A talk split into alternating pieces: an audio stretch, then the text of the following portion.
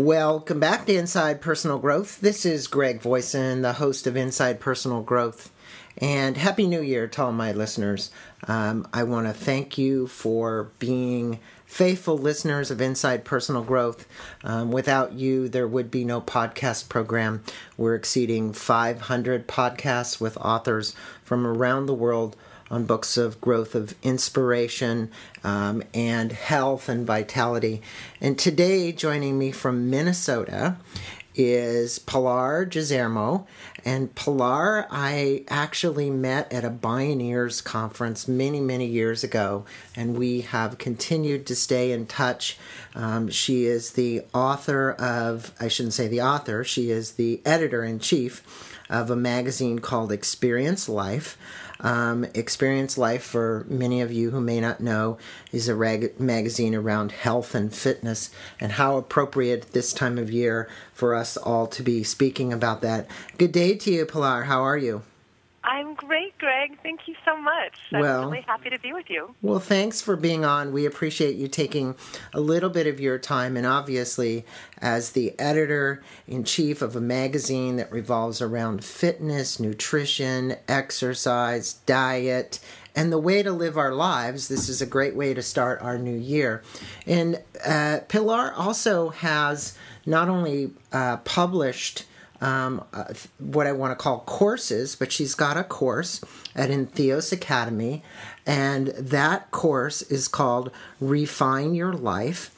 And it's, or change it completely, as she says. We're going to be speaking with her about that course that she's done. She's also authored many articles with inside of the magazine itself. Um, obviously, if you type her name into Google, you're going to come up with lots of things.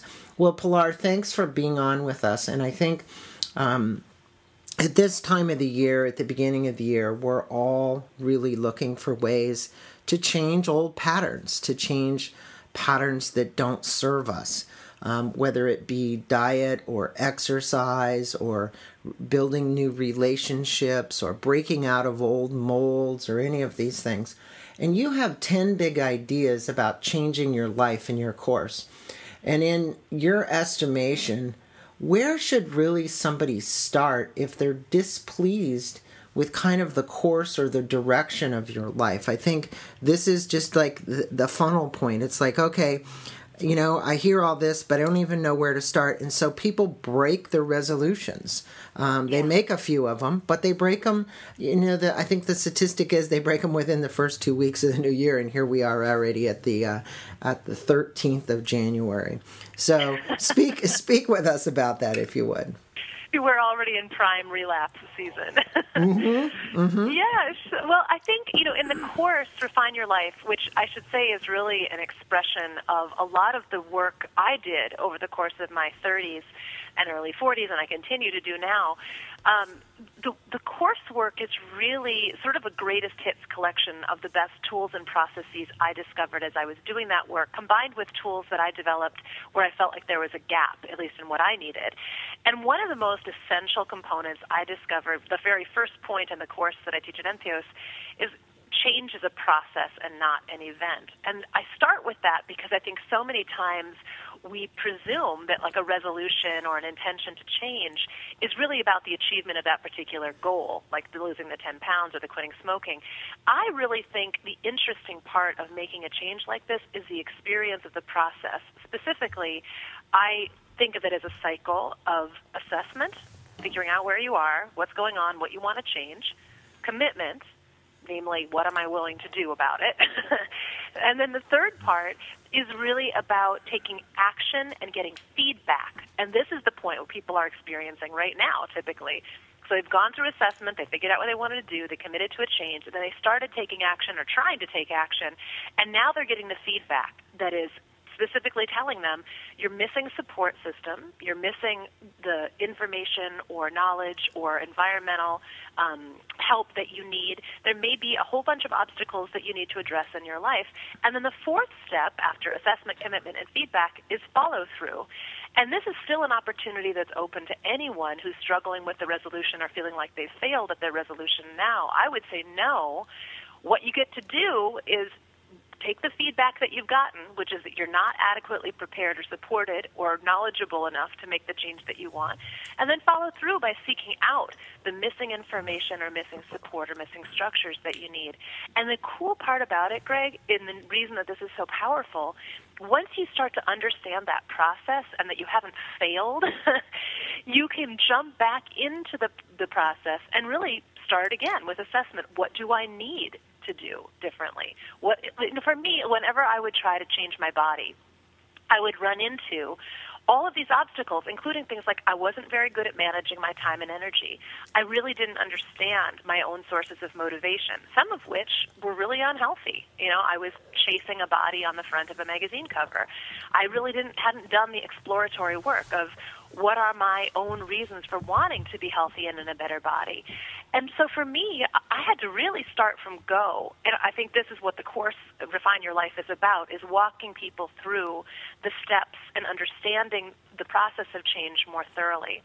It's interesting to note, the second point in the course is start where you are. And that's really just saying, wherever you are, if it's in crisis or freaking out or actually just fine and wanting to tweak your life a little, it's important to know that too. And the class really kind of takes you down slightly different tracks depending on the level of urgency of change that you have.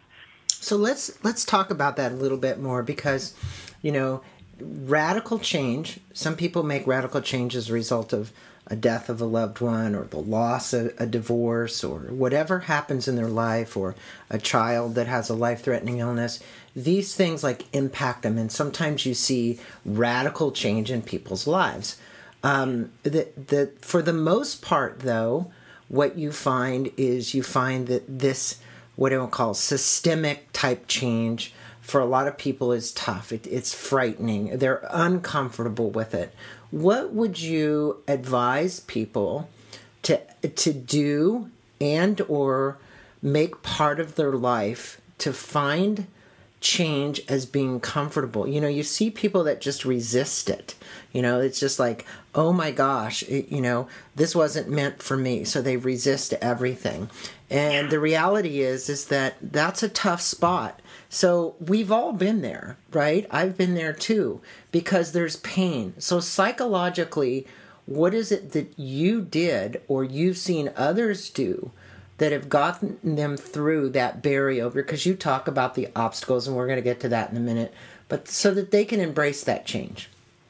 Well you know i really like the model of change that james o. Prochaska um, uses which is thinking about change in terms of stages of change starting with pre-contemplation. And what you often will experience, people who aren't even thinking about making a change, who are pre contemplation, there's really not a lot of possibility for making change at that point. And if you try to get someone else to change before they're thinking about it and thinking it's a good idea, you'll meet with massive resistance. Oftentimes, the only thing that will move people forward from pre contemplation to contemplation is a catastrophic sort of experience. Um, there are, uh, there's an alternate to that, which is I call a catalytic experience, but the catastrophic experience is more common for that um, point, and it's things like having a heart attack or getting a really terrible diagnosis or lab result, or witnessing someone you love suffer from a health condition that you know you're vulnerable to. Um, it can be embarrassment, you know, somebody not fitting it into an airline seat. That the kind of experience of just like I can't live like this anymore can provoke someone to go from pre-contemplation to contemplation. And from there, the stages are preparation, action, maintenance, and adoption, sometimes also called termination.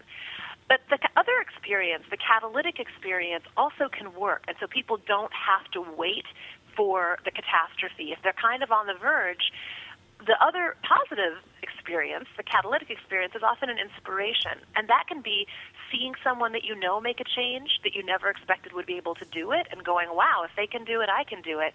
Reading the stories of people who've changed their lives, seeing something that inspires you, or suddenly getting a piece of support and encouragement that you hadn't anticipated.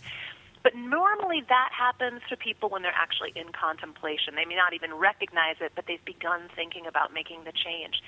So once you're thinking about making the change, the, the, the neat thing is you may resist it if someone pushes you to do something you're not ready to do, but you can begin to look for the things you are ready to do, including the moving slowly but surely into the preparation phase. And that's things like learning, doing research, having a conversation with someone, going to a place. For example, you may not be ready to join a club, but you might be willing to walk past the yoga studio in your neighborhood and just kind of peer out of the corner of your eye into the window of other people doing yoga. Mm-hmm. That's a preparation activity.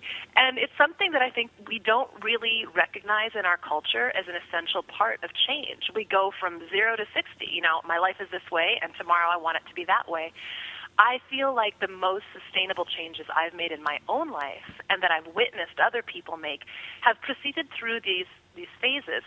Now, it's important to note that even once you've begun preparing, so I, okay, I've gone to thinking about it, I've started taking some preparatory steps, you know, maybe I got a pair of running shoes, I haven't started running, you know, we've all gone through that.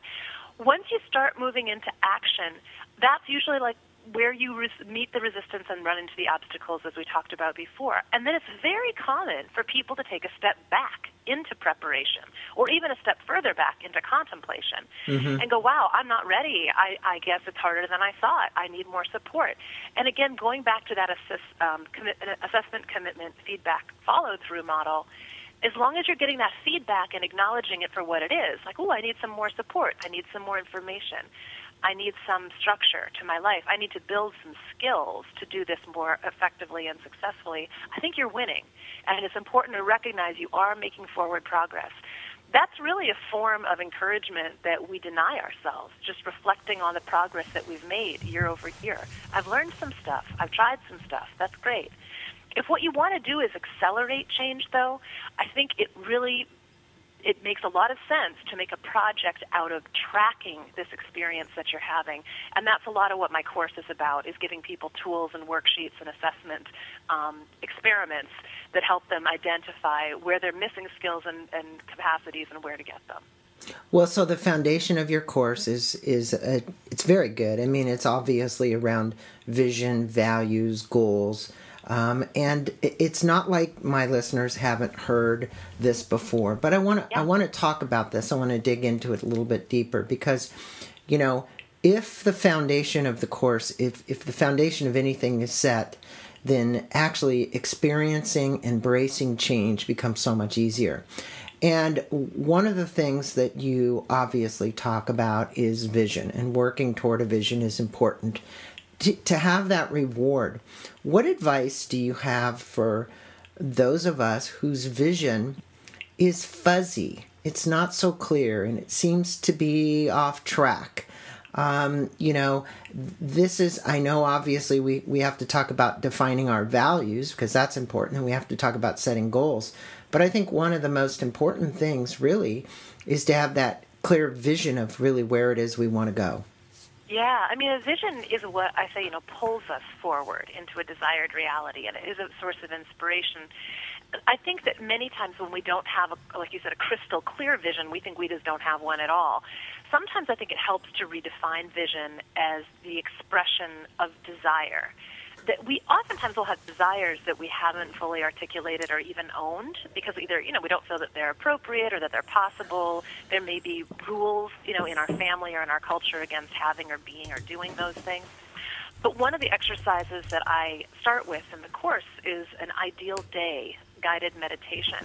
And it, it leaves out the sort of necessity of going, you know, what do you want to be when you grow up? Go because that for me was a huge problem. I had no idea what I wanted to do.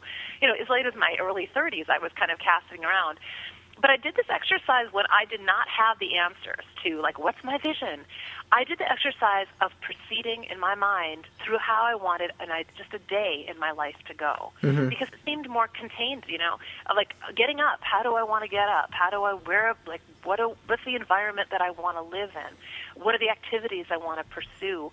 Even if I couldn't figure out the job I wanted to do, I could picture the environment I wanted to work in, which was really interesting for me at the time. I certainly wasn't doing anything like I'm doing now, but I had a vision of being surrounded by other creative people who were working toward a meaningful goal, and I knew it had to do with words and pictures. I just didn't know what it was. I, I you know, I knew I didn't want to be an attorney. I didn't. So I had the things I didn't want, and then I had little inklings of the things that I did, and those inklings are often the breadcrumb trail to the bigger vision. I, I think I developed a clear vision, but I didn't start that way. And so asking yourself those questions of like, what do I know I want? And mm-hmm. making a list of those things. We also talk about the value of making a vision board, which I think engages the creative mind and the unconscious mind of just going through picture books of, I mean, uh, magazines or catalogs or observing images that you find on the street that are just exciting to you and capturing those, taking note of them, putting them in a file, you will begin to see the sort of archaeology and evidence of your vision, even if you don't have words for it right now. Mm-hmm. And then mm-hmm. you can begin assembling those and having a physical model of what you want your life to be. I remember about 20 years ago, uh, Kevin McCarthy wrote a book called The On Purpose Person. And when you say the ideal day, we used to we used to work with, and I used to teach a course, teach his course actually called The On Purpose Person, which was an ideal on purpose day. And obviously, we're all um, seeking to find this meaning and purpose in our life. I think it's so important for people to have these values. So let's talk about values because those values are really what set kind of the the the I don't know framework for who we are. Now, I think that all the listeners listening today are, are very familiar with the concept of values, but frequently, again, um, we have a tendency because we are lured by just society in general to get off track. You know, there's all kinds of things that can lure you down the wrong path. And so you start to readjust, you know, what that value was. You know, you said, oh, well, I'm going to wake up in the morning and I'm going to do these certain things because it's in alignment with my value.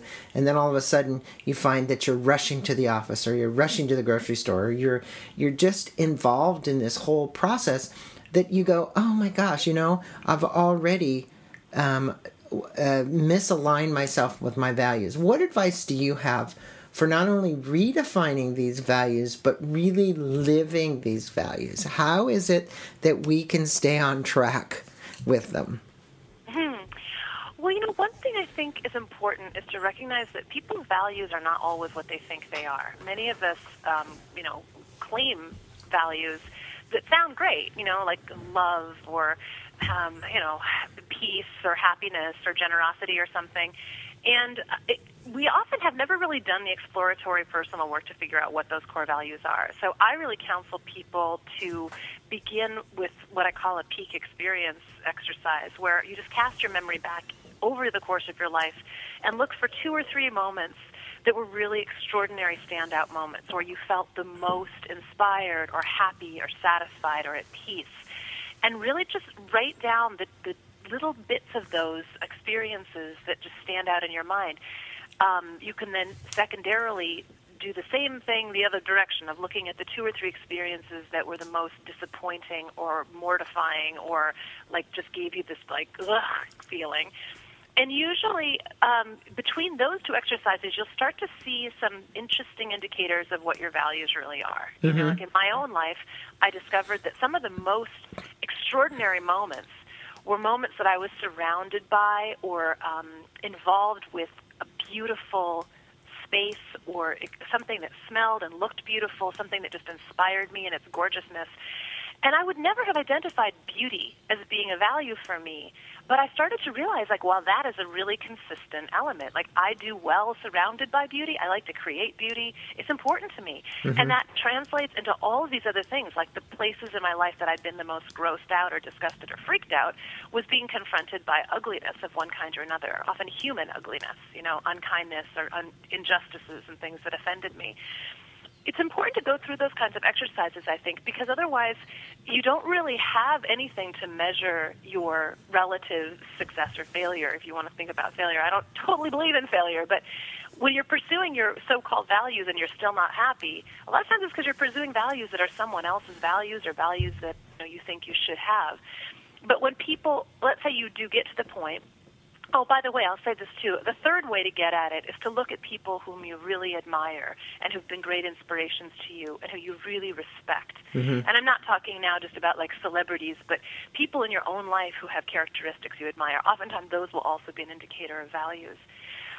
Typically, what people, when you say people get off track and they find that they're living out of harmony with their values, correct, it is also because they are feeling pushed or pulled by the by the society's values or by other people's values. Correct. And I think the only way to kind of get ahead of that or f- develop a kind of immune system is really to develop some mindfulness practices on a daily basis that let you find your center and yourself. And that sounds very cliche, but for me, until I learned how to master my own nervous system, and I was constantly in flight or fl- fight or flight, I was always reacting and being concerned about what other people thought.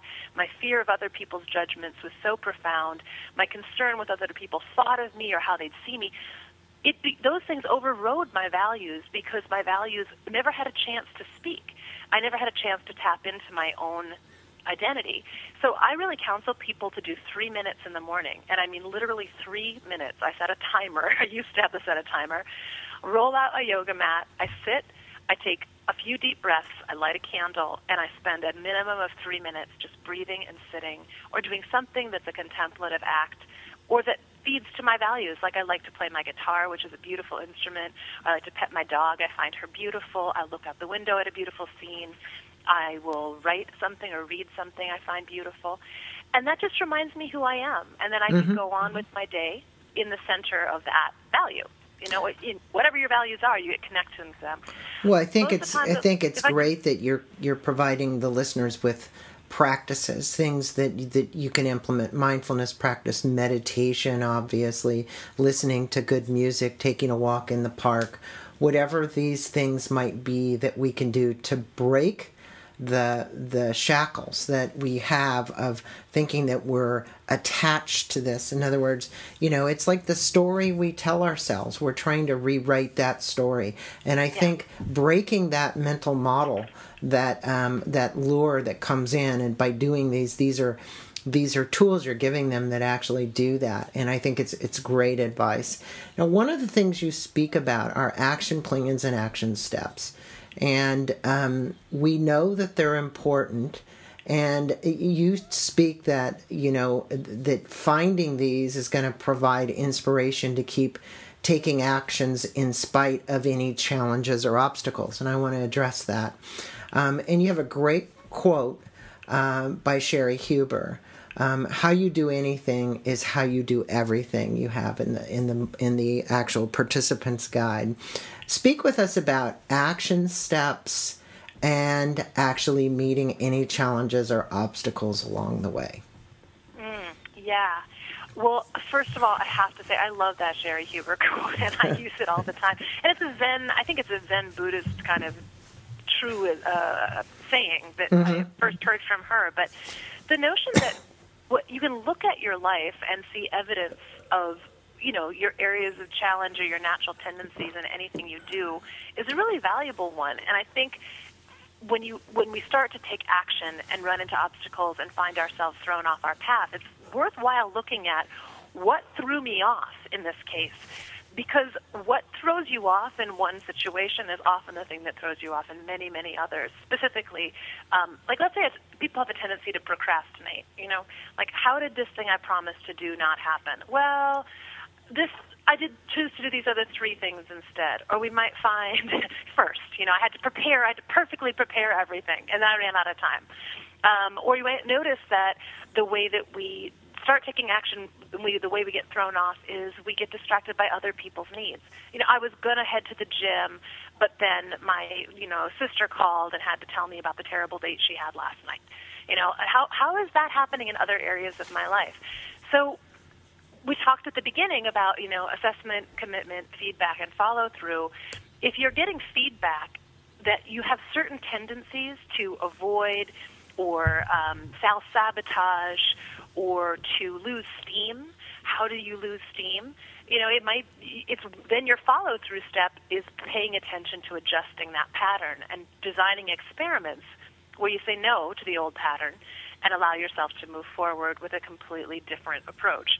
That's easier said than done, right? Mm-hmm. And this is why the action part of this process is not just challenging or difficult. You're truly redefining who you are. You're changing your identity, and that's a lot. Which is why some of the steps I encourage people to take are preparatory. You know, I, I ask the questions: what are the skills that you are missing and that you need to develop? It may be something as simple as time management or budget management. It may be the skill of saying enlightened no's to people, saying, you know, I'm sorry, I'm not going to do that. I've got this other commitment. Um, some cases, it's about that. So, missing pieces of stuff, knowledge, or skills that you have to develop that you discover by observing your own behavior. The how you do anything is how you do everything. Um, the other big helps, I think, are looking at what support systems can I access? Who do I know who's good at this that I could ask for advice? Uh, is there someone else that I need to actually have buy in? You know, in some cases we start off on a big change plan, but we don't have our partner on board with our change or our family, and we don't really have a conscious conversation with them about, listen, I'm intending to change my life in this way, and I would love your support, or I recognize it could cause some challenges for us as a household. Same thing with work you know, it can be very helpful to have the preparatory steps of having those conversations. There are many, many other examples, but my point is that looking at what resources are missing, figuring out how you can access them, figuring out where you can get support or insight that you don't really have, and then developing a plan for when you get into trouble. You know, one form of preparation is just simple planning for in, you know, pretty predictable obstacles. But instead, we just like launch into action, wait for the obstacle to hit us in the head, and then go, ah, oh, too bad. I guess I can't do it. Let's talk about that for a second. Just this whole community of support um, uh, idea. It and some people have really good communities of support, and others don't. But especially, especially when you're going Pilar through a change process. And when you're actually shifting your own consciousness, you're elevating your consciousness about your health, about your mental health, about your relationships, you find that what happens is you you have a tendency to gravitate away from people in a maybe a community that you used to relate to because now you don't relate anymore. They haven't changed, but you have. What advice do you have for people that are finding themselves actually, you know, moving away from people that aren't supporting them, like even family members, because yeah. they think you're a little crazy for what you're doing. Um, and finding new support structures and systems, whatever they might be. Wow. Well, I mean, I think you've effectively defined exactly the what the situation is and and the right thing to do, which is you you need to um, acknowledge the reality. You know, I love what Byron Katie says of you know when we when we argue with reality, we lose, but only 100% of the time. Mm-hmm. and if the truth is that you're changing and the people around you are not, and you can feel that there's resistance and that it's going to really uh, endanger the highest choices that you've made and committed to for yourself. I think first arguing a little bit with the notion that we often have that it's like it's a bad thing to change your community or to leave certain relationships behind or just to set them to the to the periphery of your life for a while while you're doing something else. We often have huge um, stories we tell ourselves of how it's either you know immoral or wrong or it will ruin our lives or we'll never be forgiven. And I think that's often not true. I've, I've had many people move in and out of my life at various courses, and you know, the truth is that happy people are always happy for you doing things that make you happy. Mm-hmm. Miserable people will always be miserable, uh, will probably try to make you miserable for pursuing the things that make you happy. It will be almost impossible to really successfully pursue a goal while remaining really deeply invested in the opinions of people who don't want you to do what you're doing. So you have really to have like- a you have to have a way to break free. You have to be okay to do that if that's what it means, even if it's only temporarily. Yeah. Um, I know that sometimes these big changes create upheavals in relationships. Divorces occur, um, separations from other family members, from people that you've been close to for a long time, and it is it is challenging to work through this. And I think the advice you're giving is great advice for that. Um, you, you, did you have more that you wanted to add to that? Well, I think one of the main things is that understanding it, it's much easier and better to move toward something that's appealing and allow that to be the focus of your mm-hmm. um, effort as opposed to just moving away from things that are difficult or problematic. The more you move toward communities of support and inspiration and like valued people, the more you'll find that your life is simply pretty full and you're getting your needs met and you'll find that the sometimes the presence of the previously disruptive or resistant people just becomes a non-issue. You know, like, yeah, yeah, my mom doesn't approve of me, whatever. You know, like I got a whole group of people that love me and think this is great who are doing this with me. And it's just amazing how it can shift the focus from, oh, I have to quit my family, my job, my marriage, to I'm having fun and having a lot of support over here. It's less of a problem. I do think, though, that that's another area, um, Greg, where developing skills and knowledge is important. We, we don't come into the world learning how to build a new tribe. You know, right. we come in the world learning how to cope with the tribe we got. Mm-hmm. And so um, I think it's important to sort of read on this. We've written a lot about this dynamic in Experience Life magazine. Right. Everything from dealing with a high maintenance friend to finding a new tribe to dealing with people who say, hey, I don't like it that you've changed. But ultimately, it really comes down to building a core level of self-esteem and the skills to negotiate your reality, and that's not a small thing. These, this is this is we always say, you know, you have to learn the skills of a healthy, happy person. Um, it's not just about doing the actions. You really have to develop a mindset that allows for other people to not find you right, and still you can find yourself right. And that is probably well, the foundation of all healthy change. I think it is, and I think that if people um, could understand that the story they tell them. themselves. So if you change your story, you can change your life. And it yeah. I reminded me while you were speaking of a movie that I revisited on a trip to New Zealand, which was that Marigold Hotel movie about how all these people came to India, right? And they all had some story in their life they were trying to change, whether somebody had just lost a husband versus somebody who was separating from their husband at the time to somebody who was dealing with an illness or a relationship. These are the stories that we live and it is it is complicated and it can be mixed up, but the reality is you can find such truth and you can find such meaning in those stories if you're willing to look at them and really face them head on as to what it is that is your true authenticity. Now, one of the things that you speak about, and I love it, and it is part of your new book that you're writing called The Art of Being Healthy in an Unhealthy World, is this you've created a lot of manifestos. manifestos. Um, you created the Revolutionary Act, 101 Revolutionary Ways to Be Healthy. And you talk about in this manifesto for thriving in a mixed up world, you state that the way we are living is crazy, and I couldn't agree with you more. Um, I used to teach a course called uh, Never Mind the Noise Thriving in a World of Ever Increasing Complexity. And you, you, I want to know what advice do you have for many people out there that are listening today, male or female, that are feeling overburdened, overworked, um, uh, under uh, satisfied, not having the meaning. Um, it's almost like they want to get off the wheel of life. Um, what would you tell them, and what advice would you give them to find meaning where they are?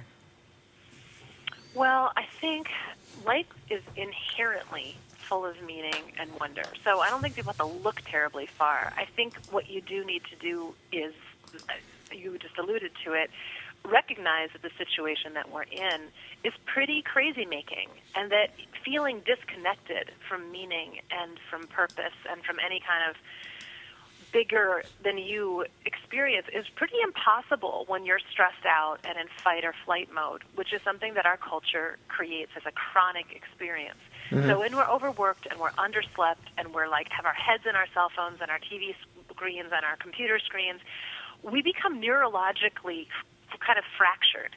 And it's it is incredibly stress producing. It's not our bodies were never designed to live in the world that we have set up. And when I say the world that we're living in is crazy, the way that we're living is crazy. What I mean is that our DNA and our genetic makeup as human bodies, as minds, body mind systems, simply don't function well in the systems that we've created as normal society. So if you're going along and then you're feeling like you're a failure because you're not thriving in this world, no, I would say you're having a very healthy response to a very unhealthy system. And I really, one of the points I make over and over again is that if you have to just look around and see how horrific uh, the, uh, an unhealthy culture we've created. Mm-hmm. If more than 50% of us are chronically ill at any given time, if two thirds of us are overweight and obese, if 70% of us are dependent on taking at least one prescription drug a day, and many people take two, three, four, five a day just to survive and cope, those and a lot of those drugs, remember, are antacids and antidepressants and things that are trying to deal with the symptoms of inflammation, which are produced by the way we live. It's not you that's crazy. and so I think it's really important to feel like if you feel disconnected, first recognize that that's a healthy response. Then you really have to start getting courageous, though, and recognizing that if you want to feel more connected, if you want to feel sane, if you want to feel centered and healthy and be healthy, you will need to begin making choices that are not the normal choices. Because mm-hmm. the normal choices are what have gotten us here. And when I emphasize the importance of building a skill set for surviving and thriving in this world, that's why. It's like if, if I were to dump you in the middle of a forest and you had no primitive living skills and just said, hey, go for it, you would suffer and experience enormous stress. But somebody who, like my friend Kenton Whitman, who runs Rewild University here in Wisconsin, you could put him in the middle of the forest, and for days that guy would be fine figuring mm-hmm. it out. You know, the the stress that we experience is really the gap between our knowledge and skill set and confidence and the confrontation of the system we're in. And we can change it. You know, we can change the culture slowly but surely. But in the meantime, we can develop skills and knowledge bases that allow us to thrive even in a crazy world or a noisy world. Yeah. And that's really what I think the work you and I and many of our colleagues is about is helping people equip themselves to function more successfully and peacefully and happily, even in a world that confronts them almost daily with challenges. And that's a fun project. It doesn't have to be a terrible disaster and a misery and a slog. I think learning those skills is fun and interesting, and it's a better place to put your attention than just watching endless reruns of TV or getting sucked into, you know, nonstop social media.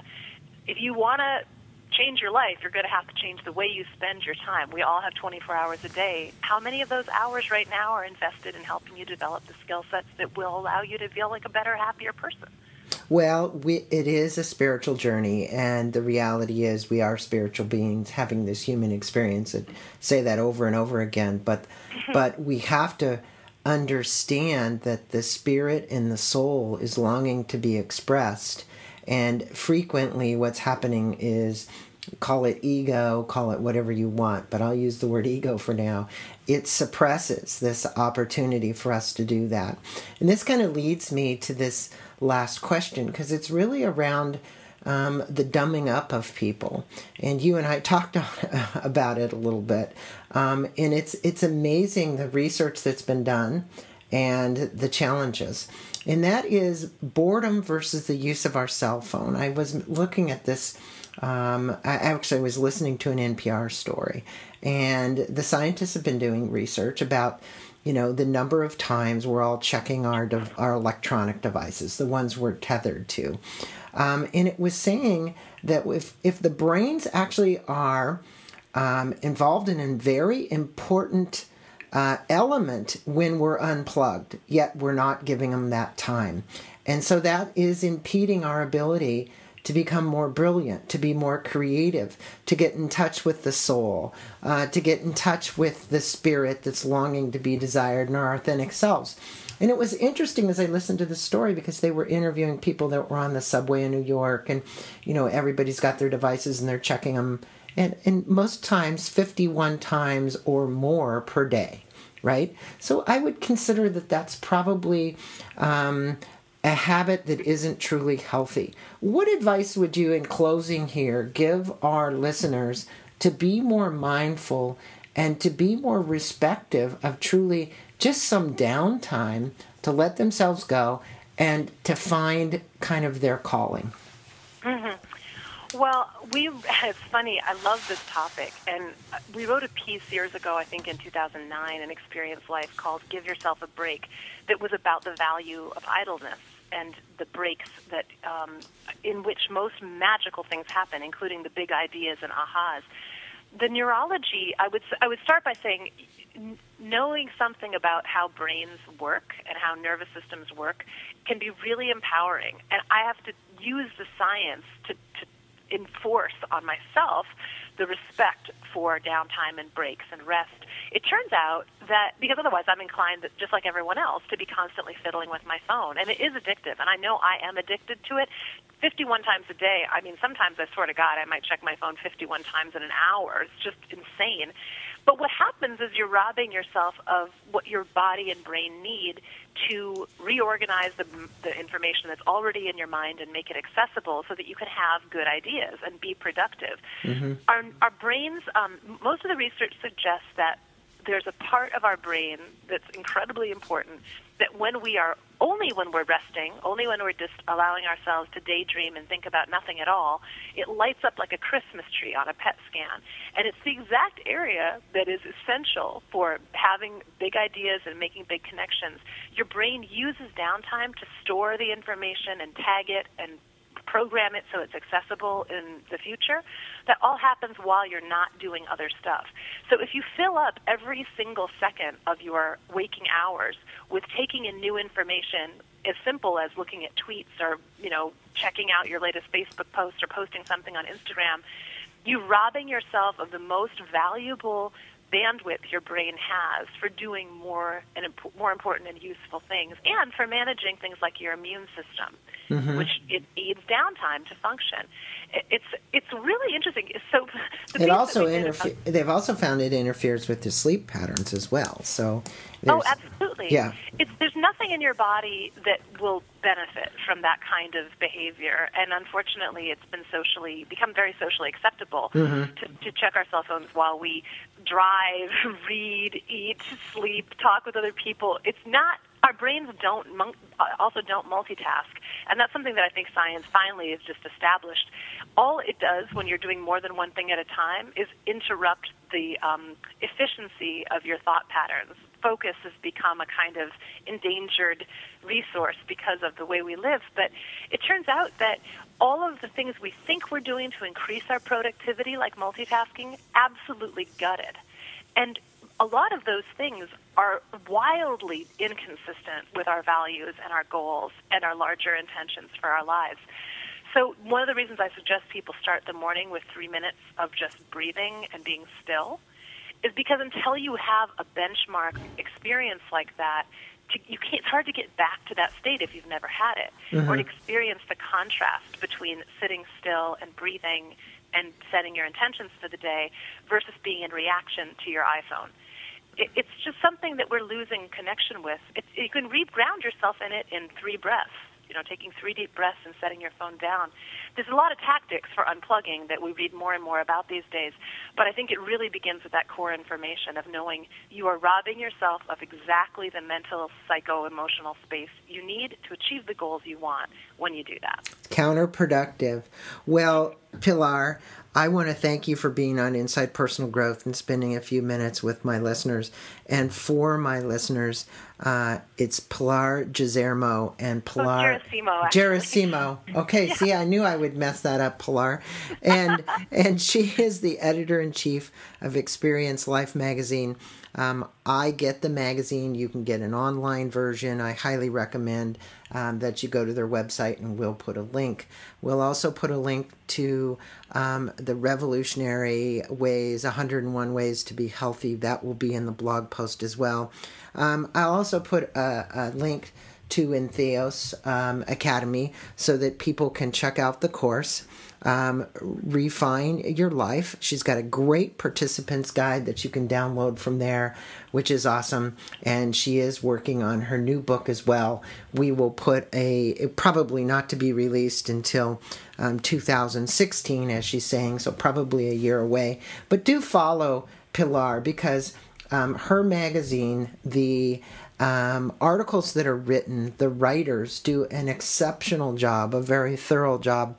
I can't say enough about it. It's one of those magazines that I wait for. Uh, simply because of not only the artistic design and the way it's laid out, um, they just won some awards. She was telling us she was in New York, but really, truly, the reading experience and and um, the thoroughness of the articles and the content itself. So, Pilar, my hat's off to you for continuing to not only um, bring a team together that does such an exceptional job, but actually make a contribution to society in a positive way around people's uh, mental, spiritual, and physical health. Thanks for doing that, and thanks for being on Inside Personal Growth. Is there anything else my- you'd like to add? No, I just would love to say thank you so much for having me, and I, I really appreciate your support and camaraderie, and I'm always thrilled to connect with people through social media. So yeah, anybody that wants to hang out on Twitter or Instagram or Facebook can hit me up. And uh, the site for Experience Life is experiencelife.com if people want to check that out. And we'll put a link in the blog as well. We'll put a link um, to Pilar and the magazine's uh, Twitter page as well. And they, by the way, for my listeners, um, in the magazine, there's a section too as well, the online version, with all kinds of videos from the actual articles that have been written um, on the authors themselves. So they do an exceptional job of using all the various latest multimedia techniques to allow you to. Um, I, how do you want to go as deep as you want to go with the with the with the authors and the writers. Pilar, thanks again for being on. Thanks, Greg. It was wonderful.